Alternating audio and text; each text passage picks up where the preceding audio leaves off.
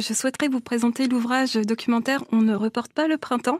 Il est sous-titré euh, David Hockney en Normandie. C'est un mmh. très joli livre sorti aux éditions du Seuil euh, il y a quelques mois déjà. Alors, euh, on suit les échanges entre Martin Guédor, qui est critique d'art, et son ami David Hockney, qui a 85 ans, reste un des artistes britanniques les plus influents de son époque. Il est mondialement connu depuis les années 60 pour ses œuvres colorées et lumineuses, notamment pour ce tableau iconique Bigger Splash, qui nous donne à voir et à ressentir la fraîcheur d'un grand plongeon dans une piscine. Ah oui, je, le vois, ça y est.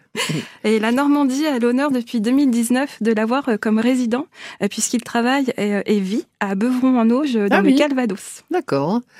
Charmant, charmante commune du Calvados. Ah oui, oui, oui. très inspirante pour mm. lui. Alors l'ouvrage s'ouvre sur une lettre de David Hockney à destination de son ami où il fait part d'un séjour en France merveilleux.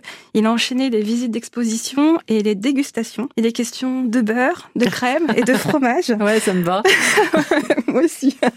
Dans ce séjour débuté à Honfleur par euh, la vision d'un magnifique coucher de soleil sur la Seine. Et puis rapidement, il y a cette évidence qui s'impose, ce coup de foudre pour la Normandie et sa profusion de fleurs, il insiste beaucoup là-dessus, qui lui fait prendre la décision de s'y installer afin d'y vivre mmh. l'arrivée du printemps.